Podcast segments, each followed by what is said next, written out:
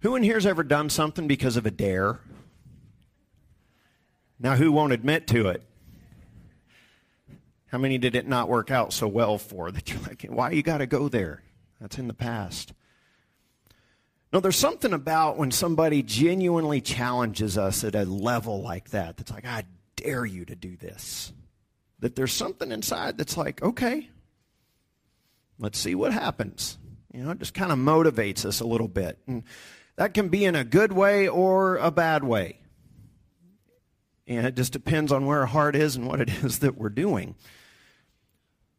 But in some ways, that's exactly what the Apostle Paul is doing in this section of Scripture in 2 Corinthians.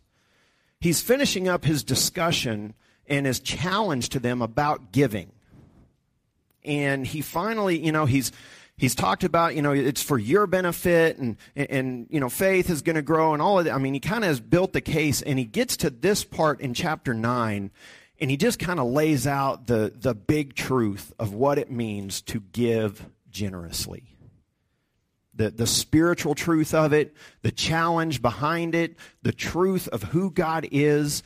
And, it's like he just finally lays down the, the final part of this discussion because he's going to move on. Uh, he's had quite a big section talking about this gift and their giving to uh, you know the saints in Jerusalem that are suffering from this famine.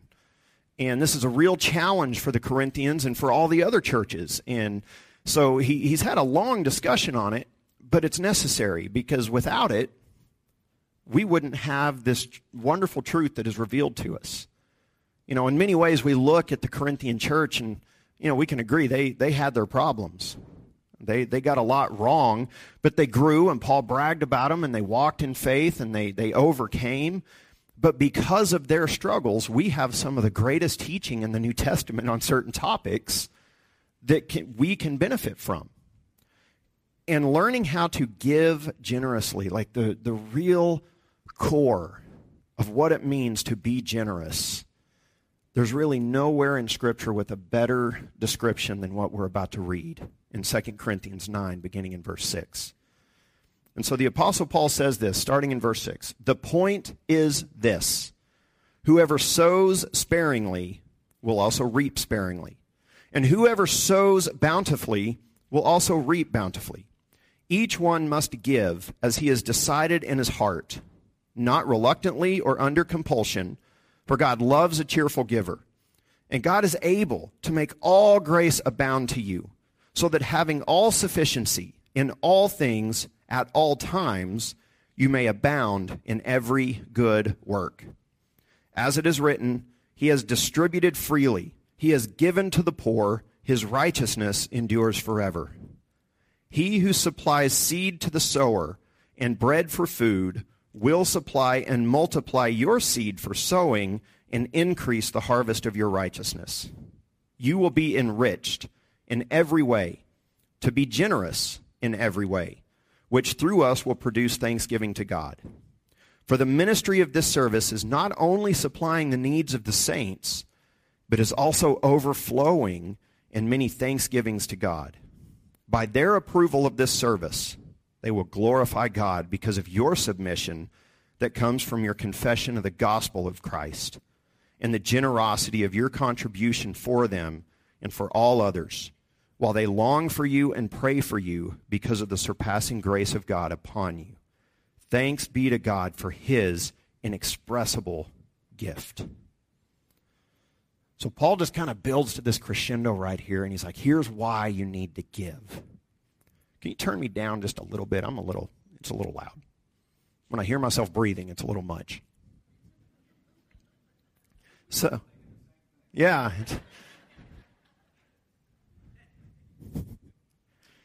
the joys of technology. So, one of the truths that he really wants to put out there early, and, and he just straight says it, is that we reap what we sow. Now, how many of you, when you hear that phrase, we reap what we sow, you think of something negative immediately? Like it's coming back, right? This, that's not what Paul is saying. This is not a negative right here. It's a challenge. And, and so when he says we reap what we sow, we often think of that in a negative because Paul does use it in a negative sense in Galatians. And he says, Don't be fooled. God is not mocked. Man reaps what he sows. If he sows according to the flesh, he reaps according to the flesh. But then he also there turns it around to the positive. If he sows according to the Spirit, he reaps according to the Spirit. So Paul likes this imagery because it is, it is true. We reap what we sow. Now, what is that? That means we harvest what we plant. And if we plant only a few seeds, we can expect a harvest of only a few plants, you know, a few, few pieces of fruit. If we plant a whole bunch of seeds, we can expect an abundant harvest. Now, of course, this is a metaphor for faith, for acting in faith. And what Paul is telling us is that if we are willing to invest in faith, in the things of God, it's going to come back. God will bring it back around to us. But we have to start to look at it in terms of what are we investing in? You know, investors invest not for the moment, right? They invest for the future.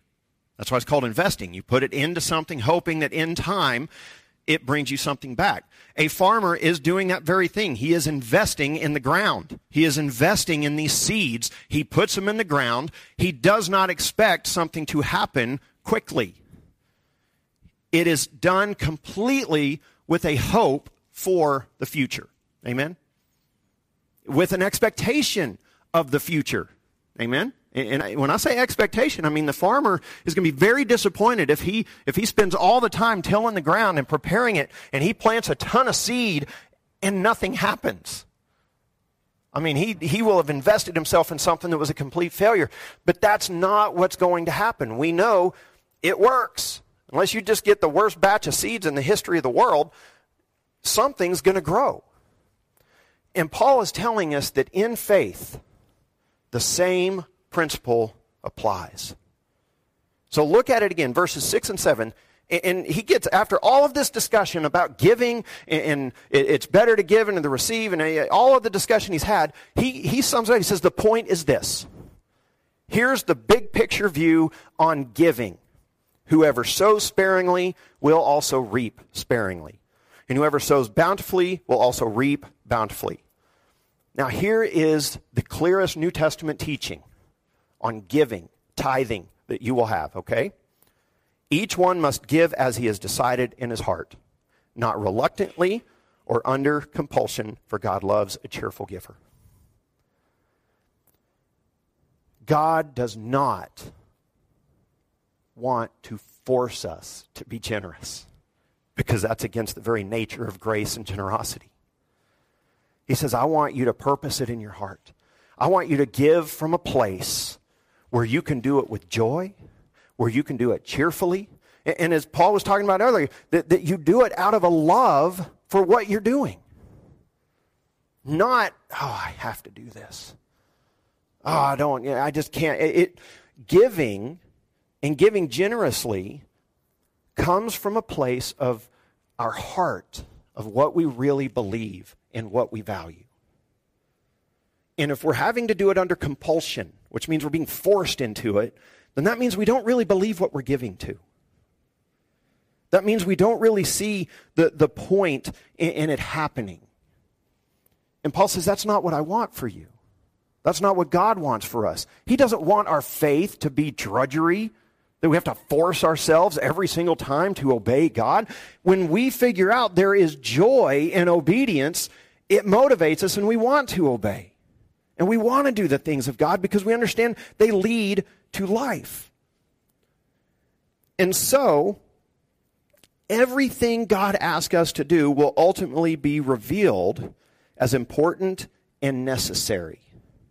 But there will always be a gap, okay, understand this, between planting and harvesting. And that goes for your own life. So you may you may commit yourselves to, okay, I'm going to, I'm going to commit myself to this radical generosity that, that the pastor's been talking about. And I want to be generous in life. And, and you give and you give. And after a while, you're like, you know what? This is wearing me out. And I'm not sure how long I can do this. Well, if we want, if we give expecting something in return, we're kind of missing the point. But if we if we are just giving and we keep giving and we keep giving and, and you know it's just wearing us out over time, understand what God has to do in our lives and in our minds there's going to be a gap between the planting and the harvesting. And sometimes it's a long gap. Sometimes we can invest in things in the kingdom of God and we really put the time in and we, we, you know, joyfully we're into it and we learn to give and we just keep going and keep going and we don't see it for a long time. And we wonder, God, is this going anywhere? And then one day it happens. And we start to see not that, you know, the whole world changes, but we start to notice we have become a different person in the process. We start to notice we are looking at the world differently. We start to notice we aren't missing what we're giving away. Now, you notice that? We start to notice we're not missing what we're giving away. In fact, we're enjoying giving it away, and we don't give it a second thought. We just give, and we realize, I'm, I'm in a good place. You know what? That's a harvest moment where you realize God has done something in your heart where you used to you used to have to push yourself and you were a little uncomfortable giving. And everybody that struggled with learning to be generous knows what I'm talking about right there. God always asks for about one or two steps beyond what we're comfortable doing. He doesn't ask us to, to be financially irresponsible. He doesn't ask us to put ourselves in, in debt or financial peril to be generous. But he does ask us to give enough that if there's any selfishness inside, it's going to activate it. And it's going to go, mm, that's, that's too much. And we're going to go, I must be tiptoeing right up to where God wants me to be then because my flesh is starting to rebel. My mind is starting to tell me no, and yet my spirit is pushing me forward. And you learn how to overcome that. But if we get stuck in, honestly, selfish thinking, then we reap what we sow.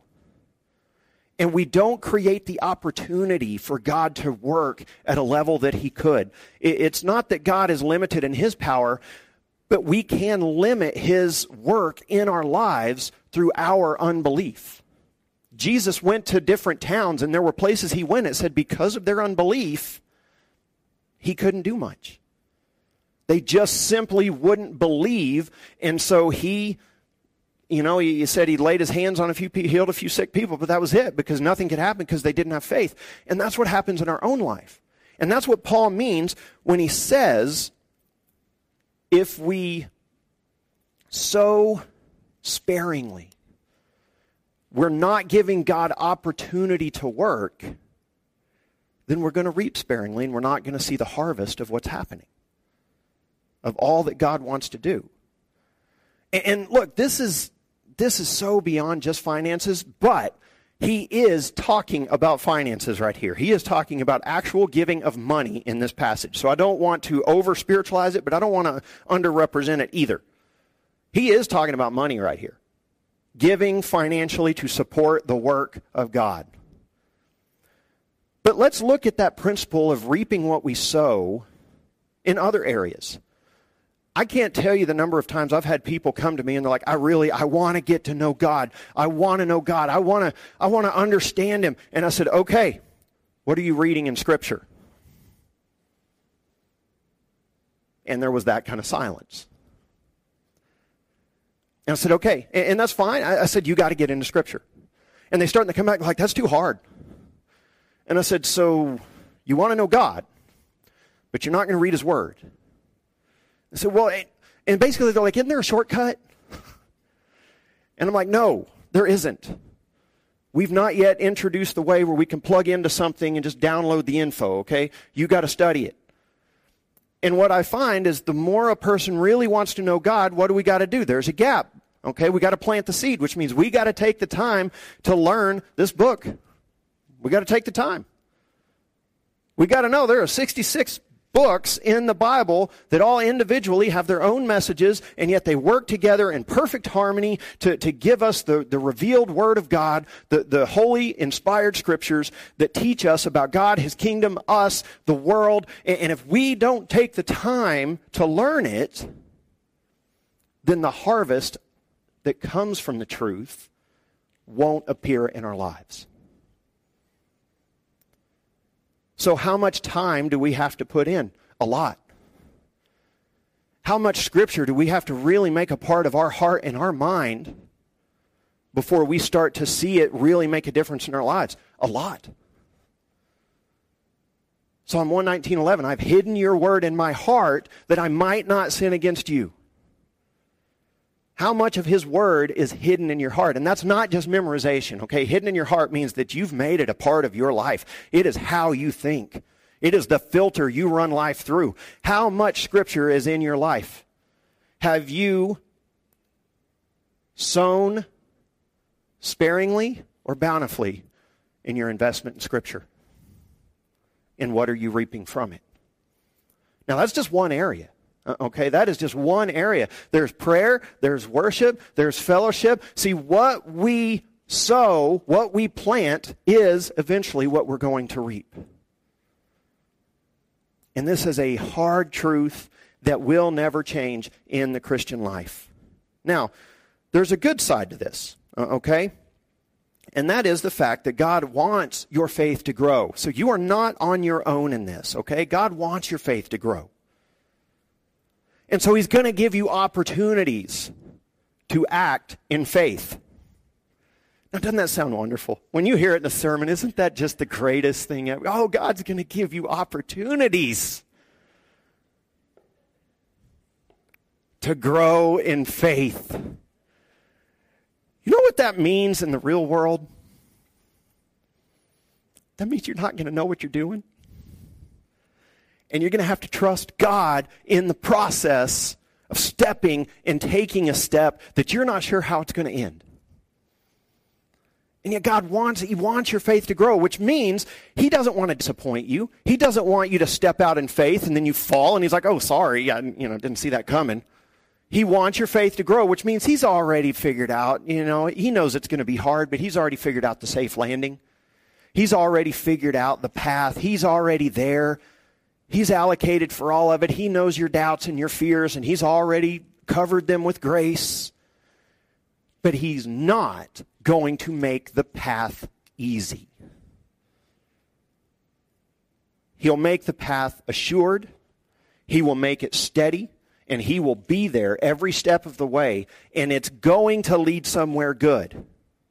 Okay, I need an amen. It's going somewhere good all the time. God is not going to let you down, but that doesn't mean that He's going to make it easy. And so when you run up into these things, that is when you got to look at it and say, okay, am I sowing according to faith so I can reap according to faith? Because God wants your faith to grow. And so listen, listen to what he says in 2 Peter 1 3. It says, His divine power has granted to us. Now, granted means He's already given it to us all things that pertain to life and godliness through the knowledge of him who called us to his own glory and excellence.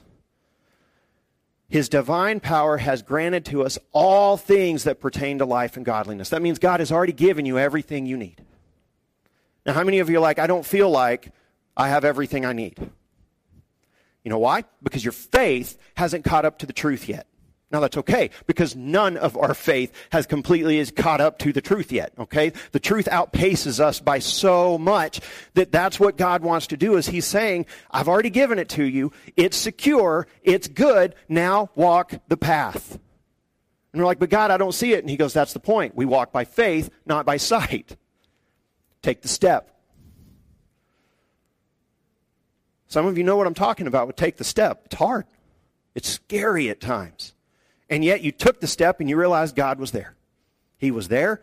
It's, it's working. It still might be scary, but it's working, and God is leading you into something good. So the challenge is not to get God to be generous with us because he already has. The challenge then is growing our faith so that we can see and experience what God has already given us.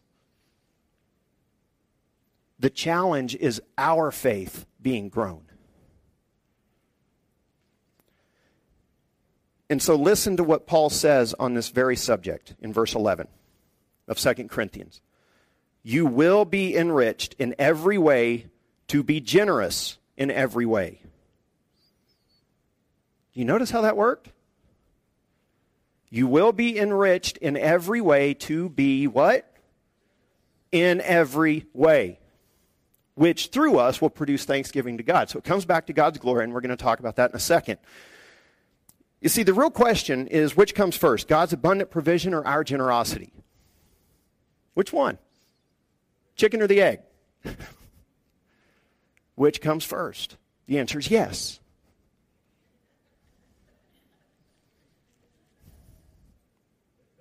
That is the answer.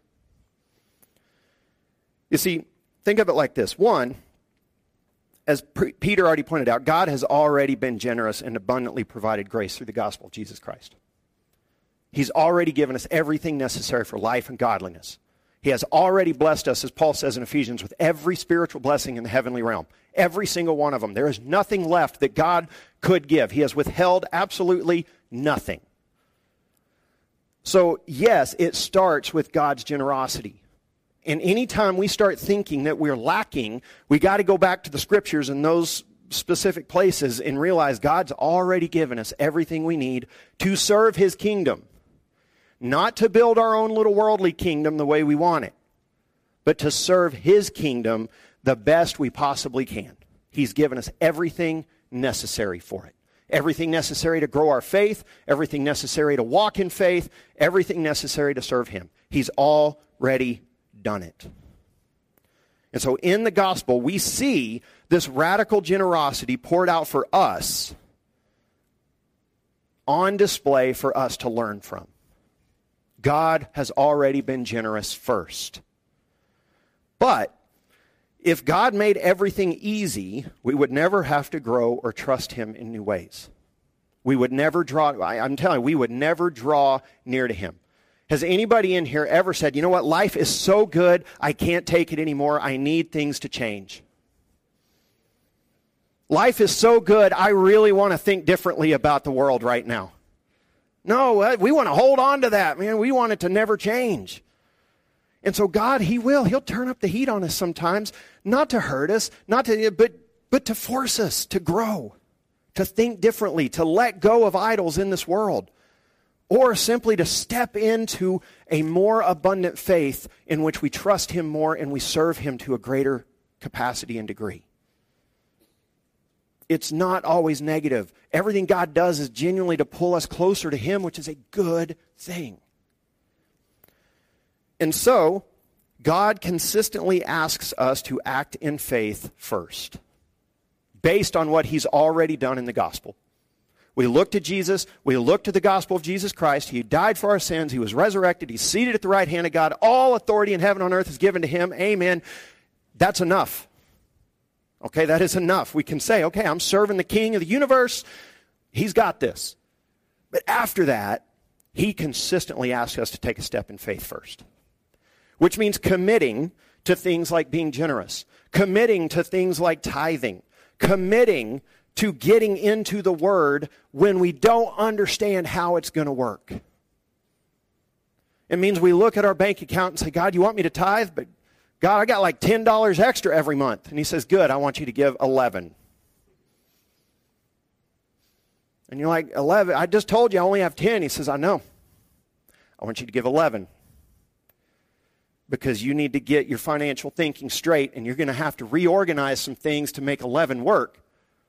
And you're going to find out you're kind of wasting money over here. And, and when you do that, I'm going to bless you. And when I bless you, I'm going to pull you up to $20 that you're going to be able to afford, and I'm going to ask for 21. Do you see how this works? And I'm telling you, there is a truth to this that I wish, I, I just there are times you wish you could just take a snapshot of what you've seen over and over and over and over and over and just be able to put it on a screen and like just just watch this. Because I can't tell you the number of people that have come to me that I've talked to they're like, "You know what? I didn't used to tithe, God convicted me. So I started doing it, didn't know how I was going to afford it, and I committed to it, and then I got a raise at work. And then I wanted to be selfish with the raise, and God said no, and I said, no, I'm going to be selfish with it, and I started keeping it myself, and then my washer broke. And then the next month, this happened, and I started noticing every bit of the extra that I was keeping for myself, I was spending on other stuff. And so I said, okay, God, fine. And they started giving, and they said, and then I got another raise. And God asked for a little bit more. And he's like, now, and these are, these are mature Christians that finally, by the end of it, they're like, you know what? I'm 40 years past that now. God tells me to give, I just give it. I don't even think about it anymore because I know he, he's going to take care of me. And you know what? There's something biblical about this, okay?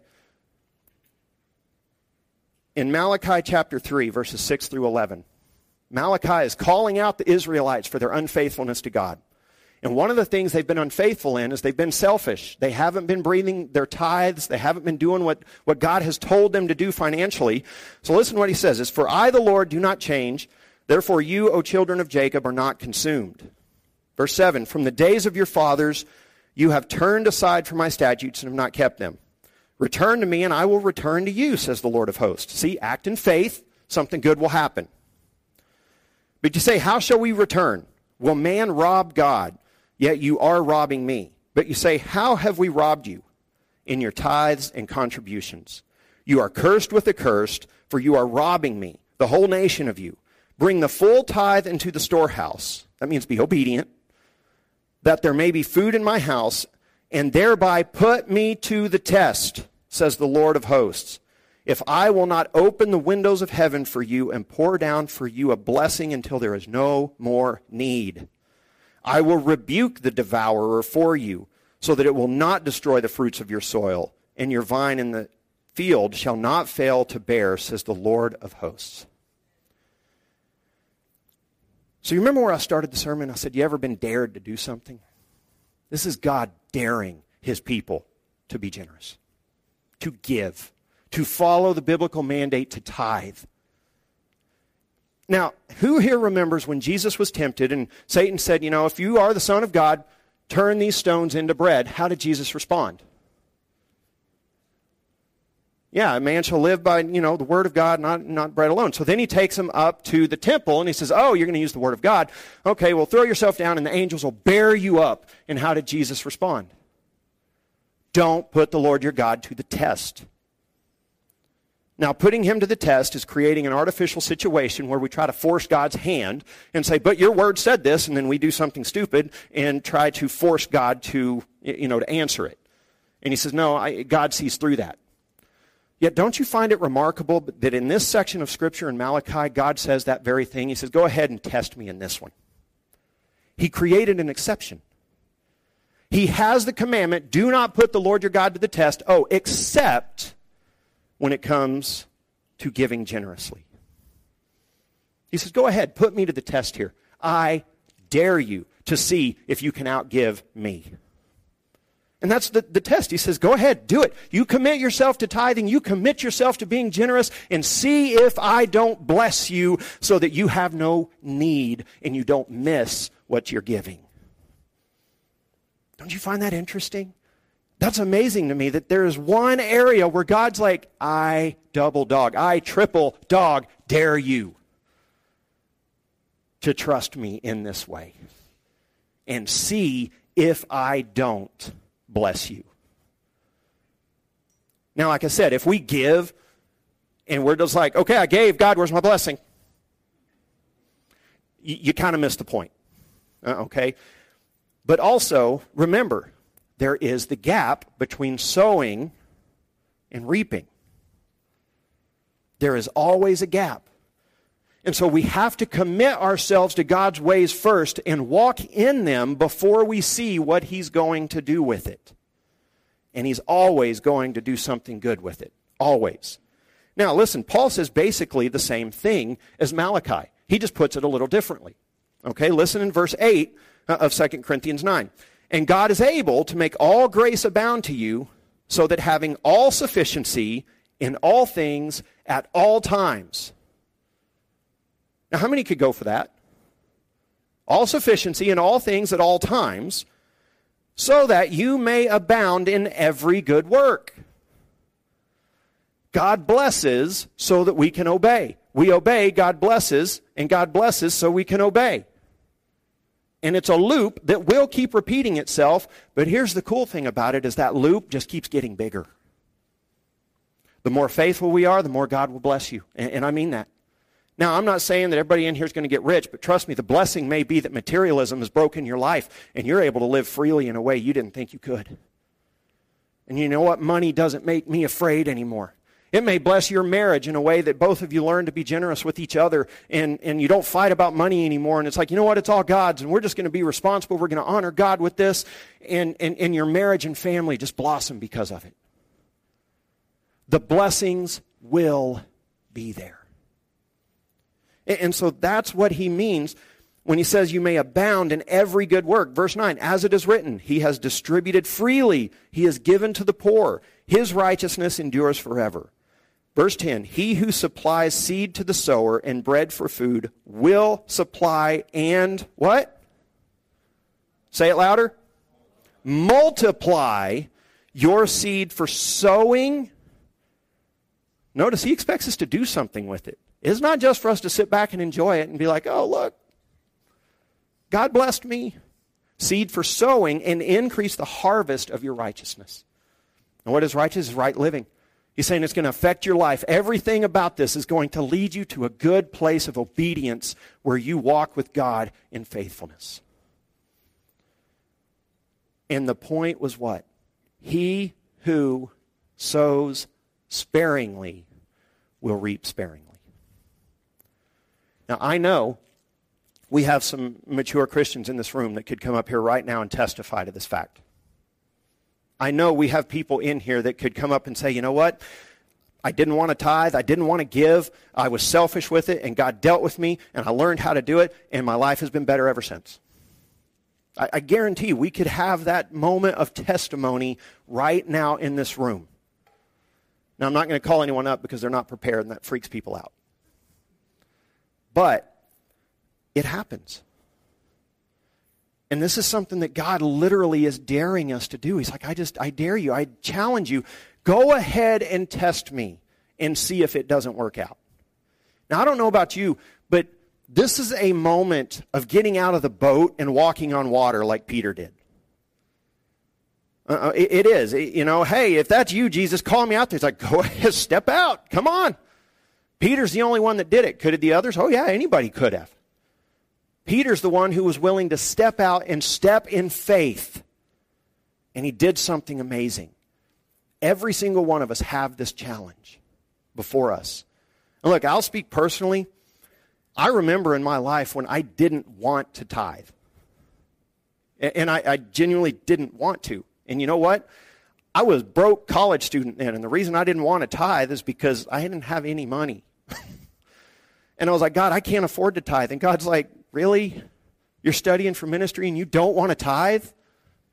Do you even understand how messed up that is? And I remember when I was like, okay, this has to end. Like I just I have to do this. And and I just started doing it and I haven't looked back since. I don't it's not my money. It's God's. I, and I genuinely, like, I don't even think about it. Like, it's just, that's the first thing. Our, and Janning can attest, the first thing that goes out, like, the first thing when we set our budget and we look at it, it's like, okay, this is God's money, that's gone. Here's what we live on. And we don't even think about it since then. And you know what? I can attest to, God has taken care of us. God has so taken care of us in life that we, we, we genuinely have no, no complaints, and we couldn't complain even if we wanted to. And we've done it on one income, we've done it on two incomes, we've done it on bad incomes. We've, we've done it, okay? And God has taken care of us through all of it. So don't let the enemy get in your mind and tell you we can't afford to do this. I'm going to tell you something. As a Christian, you can't afford not to. And I mean that. You can't afford not to. And that's why Literally, in the Old Testament, it was 10%. That was the tithe. In the New Testament, there's really no official, like, you need to give this amount. What Paul just says, he says, you need to give what you've purposed in your heart to give. Give it cheerfully, give it freely, okay? But let me tell you something. There's something good about that 10% number. You know why? Because it's just enough that, like I said, if there's something selfish in there, it's going to activate it. It's just enough that you're going to be like, oh, okay. You're gonna, uh, it is, the flesh is gonna hesitate at that amount. And yet, I guarantee it's an amount all of us, if we have to, will do without. But what is the promise from God? He says, Oh, I'll bless you. The blessing will be there because the goal in all of this is not that we get a blessing. Okay, like I said, if we're giving an expectation, I mean, just to get, we've misunderstood the whole process because the goal is God's glory. The goal is that He is glorified, that people draw closer to Him, that we draw closer to Him, that we all walk in faithfulness. See, listen to verse 12. Paul pulls it back around to this fact, okay? He's challenged them to give, and he said, God's going to provide everything that you need. But he pulls it back to here's the goal. Verse 12 For the ministry of this service is not only supplying the needs of the saints, but is also overflowing in many thanksgivings to God by their approval of this service, they will glorify God because of your submission that comes from your confession of the gospel of Christ. He says, Look, the great thing that's happening right here is people are giving God praise. That's the point. He says, Yes, you're helping supply the needs of people who are in need. You're alleviating suffering. But that's too low a goal. That's just what's happening. The bigger picture is that they are glorifying God because of what you're doing. You're glorifying God by what you're doing. They're giving thanks. You're glorifying Him in obedience. This is what this is about, is that God is praised. And that is the point. In serving God, our chief goal is to glorify Him. End of story. When we make it about ourselves, that's when problems come in. When we make it a, a, about God, you owe me, rethink that. Okay, just rethink that very, very quickly. God doesn't owe us anything. Now, by his amazing grace, he has challenged us in this field. He said, Oh, I dare you. See if you can outgive me. Why? Because God is generous and he wants to bless and he wants to give so that we can further serve. And that's what it's about. But if we don't make the glory of God our chief goal in life, we are shooting too low. And I mean that. We are shooting too low. The goal should be to glorify Him in everything in your finances, in your relationships, in your thinking, in your entertainment, in everything. Think, I want to glorify God. What brings glory to Him? Because it is in glorifying God that we find our true meaning and purpose and, and expression of humanity in life. Because we were created to glorify Him. And that's where we connect with Him and we're able to walk in faith. So Paul wants unity in the church. He wants everybody to obey. He wants everybody giving thanks so that God is glorified. We have to remember that. And when this happens, when we take the focus off of ourselves and we make it about glorifying Him, that's when we begin to espouse the values of the kingdom. And things like love, generosity, forgiveness, and grace begin to guide our lives. And that is when we start to see the harvest of what God is going to do. So we sow bountifully. We invest ourselves in becoming the people God wants us to be. We glorify Him. We learn to give. We learn to love. We learn to show grace. We learn to study the Scripture and make the truth a part of our lives. And as we sow and we invest and we plant that in our lives, when God is glorified, it all starts to bear fruit. And the wonderful thing is, as it bears fruit, those around us benefit from the fruit that is produced in our lives. And the focus is completely off of ourselves and it's on to God. And yet, God is doing amazing things through each and every person that's growing. And so, my challenge to you this week is ask where you can be radically generous and, and start doing it. If you're not tithing to the church, do it. Start. And if you're like, hey, I got $10 that I can give, okay, give 11. and trust that God's going to provide that extra dollar. But you give as God purposes in your heart, not under compulsion, not angry about it, but that I am giving, this is God's money, and I am going to honor Him with it. You start walking in that obedience if you're not, and watch what happens. Give it time, but watch what happens. Your life will transform. Let's pray. Father God, thank you so much for today. God, thank you for the grace that you have shown us through your Son, the generosity of grace, of love, of forgiveness, of hope. God of mercy that is new every day. God, you provide everything that we have, it all belongs to you. We have it because of your generosity. And God, I pray that that thankfulness would guide our hearts, God, that we would look at what we have in our lives and be thankful for what you have provided. God, that we wouldn't be caught in our sinful ways as Adam and Eve and focus on what we don't have. But God, we would see the garden of plenty that is around us that you have provided. God, help us to be generous as you have been generous with us. Teach us, God. Mold our hearts. Grow us in our faith so that you are glorified. God, convict us where we resist you. Holy Spirit, do the work that only you can do in our hearts. We pray that you reveal truth, that you apply truth. God, that you convict us of sin and empower us for obedience. And God, I pray when we see the blessing of obeying, when we see that harvest in our lives, God, it would just simply lead to greater service. God, that we wouldn't seek to keep any for ourselves, but God, that we would seek to give even more, to serve even more, because you have empowered us to. God, it's in Jesus' holy name we pray together. Amen.